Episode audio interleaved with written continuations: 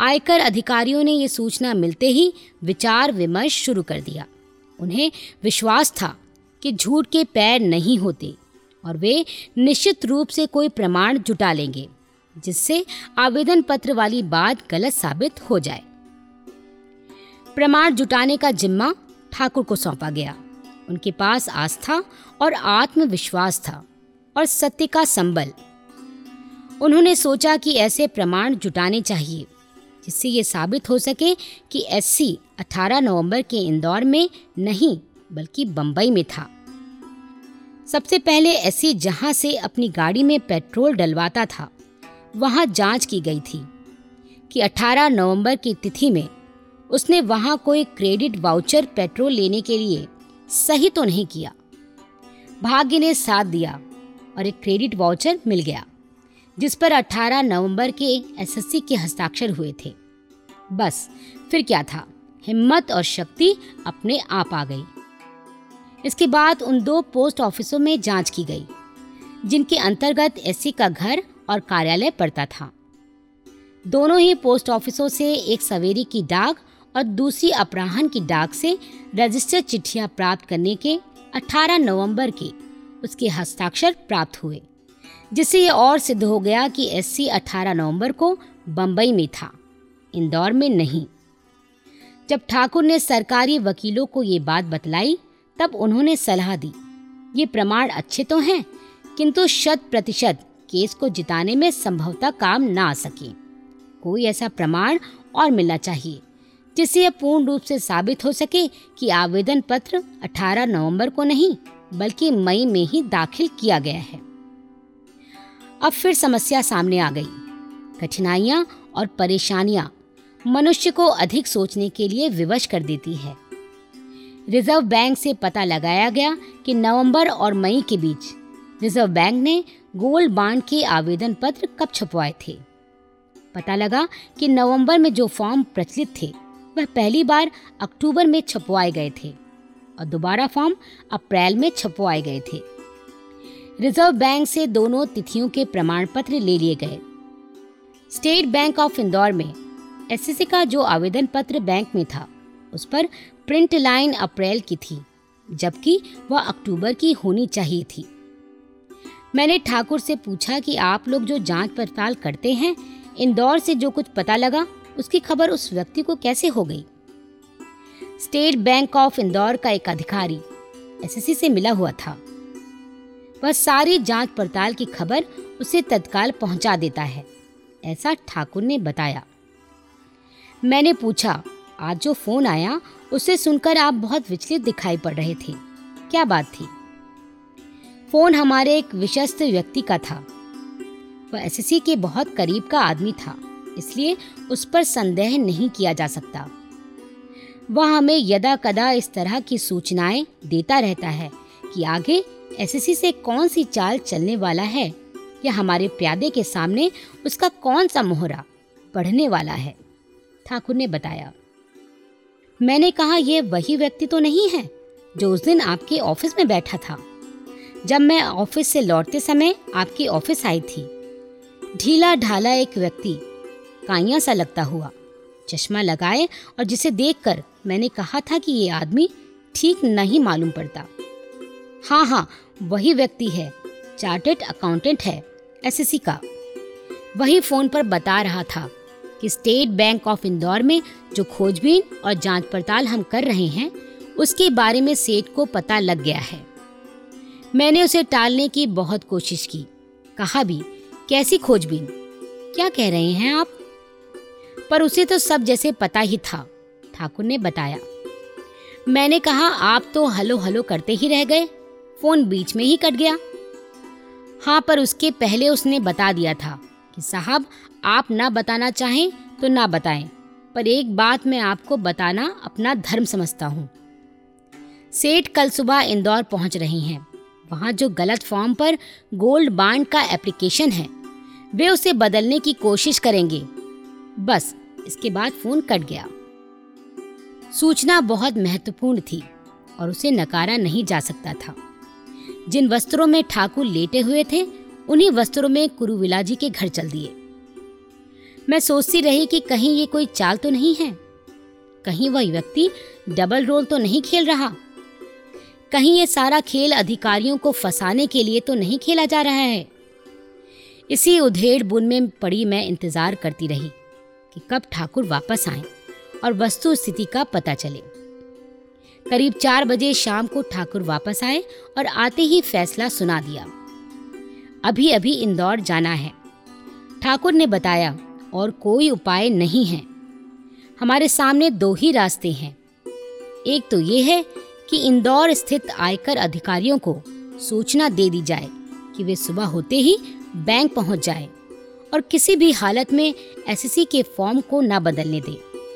किंतु इस निर्णय को कार्यान्वित करने में एक कानूनी अड़चन आ रही है कि जब तक अधिकारियों के पास बैंक के कागजात सर्च और जब्त करने का अधिकार पत्र, सर्च वारंट ना हो, तब तक वो अधिकारी हो सकता है कि इस निर्देश को पूरा न कर सके। सर्च वारंट केवल आयकर आयुक्त ही दे सकता है और इन दिनों इंदौर में कोई आयकर आयुक्त नहीं है। दूसरी बात, जिस आयुक्त का केस होता है सर्च वारंट वही दे सकता है। मैंने इन्हें अपनी आशंकाएँ बताई, पर उनका कहना था, प्रयत्न करना मनुष्य की अनिवार्य नियति है। भय तो केवल कल्पना प्रसूत होता है। शतरंज की सभी चालों को समझकर मोहरों से खेलना ही असली खेलना है।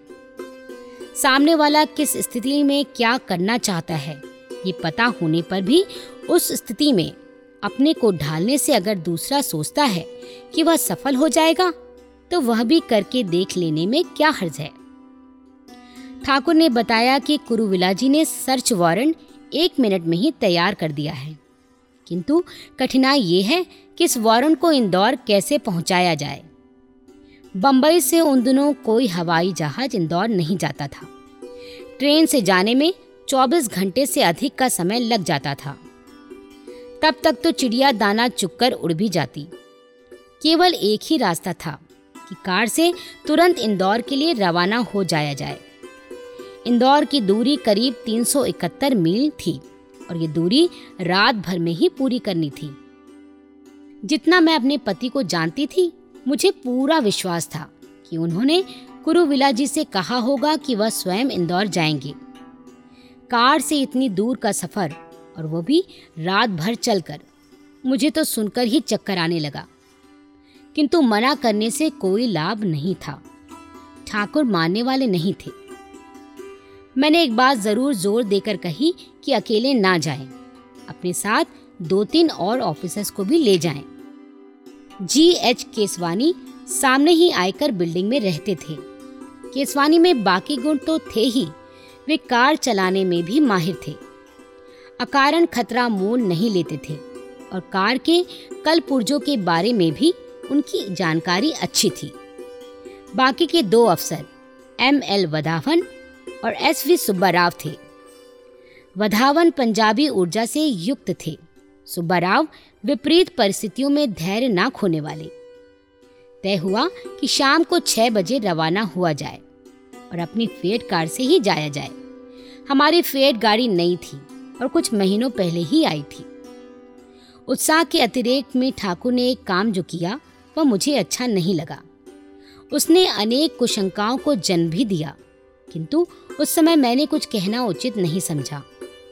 वे घर से निकलने वाले ही थे कि उस व्यक्ति, विश्वसनीय व्यक्ति का पुनः फ़ोन आया।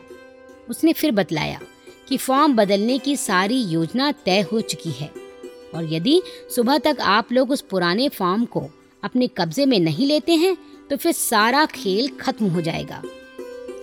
ठाकुर को लग रहा था कि लक्ष्य अब मुट्ठी में ही है, और इसी रौब में उसे बता दिया कि इसी क्षण वे लोग इंदौर रवाना हो रहे हैं, और चिंता की कोई बात नहीं है।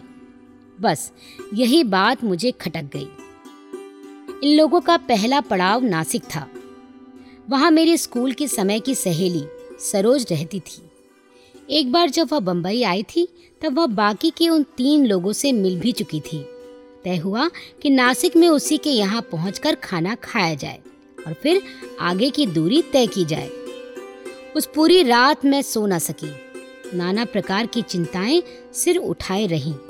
कैसे वह रात उसके बाद के चौबीसों घंटे बीते, सोचकर आज भी आँखों की नींद उड़ जाती है। बार बार सोचती, पता नहीं वहाँ ठीक से पहुँचे कि नहीं। रास्ते में कोई गड़बड़ तो नहीं हुई? उन लोगों को तो चलने का समय तक पता चल गया है। उनकी चालों को नाकाम करने जा रहे हैं। तो क्या वे भी नकारा बैठे होंगे? जैसे मकड़ी जाला बुनती है, फिर उसमें से निकलने का मार्ग ढूँढने की कोशिश में और जकड़ जाती है। वैसा ही मेरे साथ हुआ। एक शंका दूसरी कुशंका को जन्म देती और मैं कमरे में चक्कर लगाने लगती। मुझे लग रहा था कि कुछ गड़बड़ ज़रूर है। चार दिन बाद जब वापस लौटे तो खबर मिलते ही दौड़कर बालकोनी से झांका और देखा कि हमारी गाड़ी का हुड बुरी तरह टूटा हुआ है। किसी तरह लटक भर रहा है।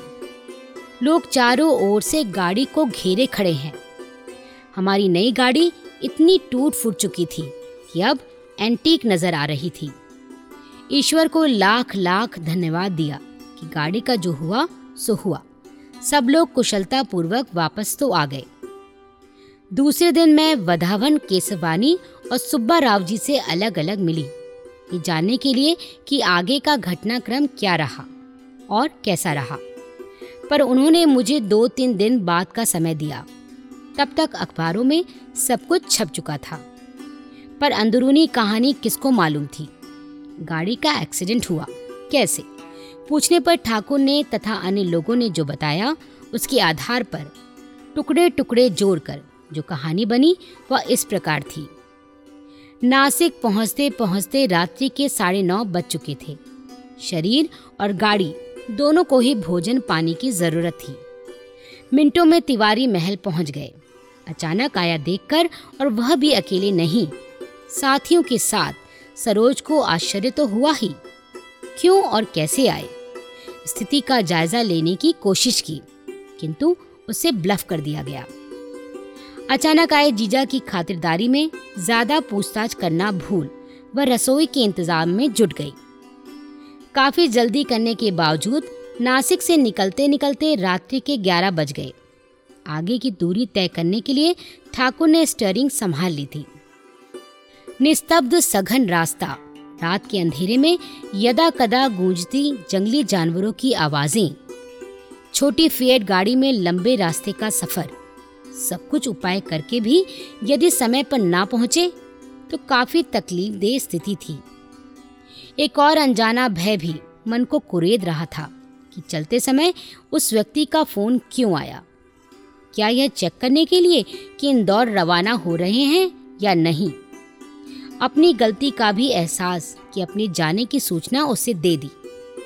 मन बार बार आक्रांत हो उठता किंतु फिर इधर उधर की बातें करके मन को भयरहित करने का प्रयत्न करते, क्योंकि भय मनुष्य को कमज़ोर बना देता है और कमज़ोर व्यक्ति जीत नहीं पाता। गाड़ी की गति को बढ़ाया नहीं जा सकता था, पहाड़ी इलाका जो था, दोनों ओर खड्ड। पीछे की सीट पर बैठे थे सुब्बा राव। जिन्हें सब गुरुजी कहते थे। जैसे ही सामने से आते किसी ट्रक की आँखें देखते, निर्देश देने लगते, गाड़ी किनारे करो। गति धीमी, चांस नहीं लिया जा सकता। मेरी हिदायत भी ठाकुर को बार बार याद आ रही थी। गाड़ी के मामले में केसवानी की बात सुनना, तुम गाड़ी बहुत तेज चलाती हो। इस प्रोसेस में गाड़ी स्पीड नहीं पकड़ पा रही थी। समय बहुत लगता जा रहा था। इतने में सामने एक पेट्रोल पंप दिखाई पड़ा। तय किया गया कि वहीं रुककर कार की टंकी को पूरा भरवा लिया जाए। फिर पता नहीं पेट्रोल पंप कितनी दूरी पर मिले। गाड़ी रोकी। मुश्किल से पेट्रोल पंप वाले को जगाया। वधावन और सुब्बा राव जी इधर उधर टहलने लगे। इधर गाड़ी की टंकी फुल होने लगी। तभी अचानक केसवानी ने सबका ध्यान एक जीप की ओर आकर्षित किया। जीप मैन सड़क पर पेट्रोल पंप से थोड़ी दूरी पर खड़ी थी और उसमें कुछ व्यक्ति बैठे थे। ये जीप इतनी रात गए वहाँ क्यों खड़ी है? जब यहाँ पहुँचे थे, तब जीप वहाँ थी नहीं। इसका मतलब ये हुआ कि ये जीप काफ़ी दूर से पीछा कर रही है। मेन सड़क पर लाइट बंद करके जीप का खड़ा होना कुछ समझ में नहीं आया। सोचा कि कुछ गड़बड़ ज़रूर है। आपस में बहस चल रही थी कि जीप चल दी जीप को काफ़ी दूर तक, जहाँ तक दृष्टि जा सकती थी, जाते हुए देखते रहे। ये भी सोचा कि शायद संदेह गलत था। वे भी या तो कोई मुसाफिर थे या खोजी। ठाकुर ने बताया इस बार दूसरे साथी ने स्टेयरिंग संभाली। मैं उसकी बगल में बैठ गया। पीछे सीट पर सुब्बा राव और वधावन। रात बढ़ चुकी थी और गर्मी कम होने लगी थी। केसवानी ने मुझे सुझाया कि सभी इसी प्रकार रात भर जागते रहे तो सुबह काम करने में बड़ी परेशानी होगी। विशेष रूप से तीनों साथियों ने मुझे सो जाने के लिए कहा, क्योंकि दूसरे दिन की पूरी तलाशी का नेतृत्व मुझे ही करना था। पता नहीं बातों बातों में कब मेरी आँख लग गई। अचानक रात के सन्नाटे को चीरते हुए, मेरे अवचेतन मन को झकझोरते हुए एक आवाज़ सुनाई दी। ठाकुर, उठो। तुम फंस गए हो। मेरी आँखें तो पहले ही खुल गई थी। मैं हड़बड़ाकर उठ बैठा। सेकंडों में हम गाड़ी के बाहर थे। सामने विशाल काय ट्रक के अजगर जैसे मुँह में फंसी मेरी गाड़ी। संकरा पहाड़ी रास्ता। दूसरी ओर एवरेस्ट की ऊंचाई को लीलता हुआ गहरा गड्ढा। ये तो केसवानी की सूझबूझ, तत्परता तथा सावधानी थी, जिसने एक बड़ी दुर्घटना होते होते बचा ली।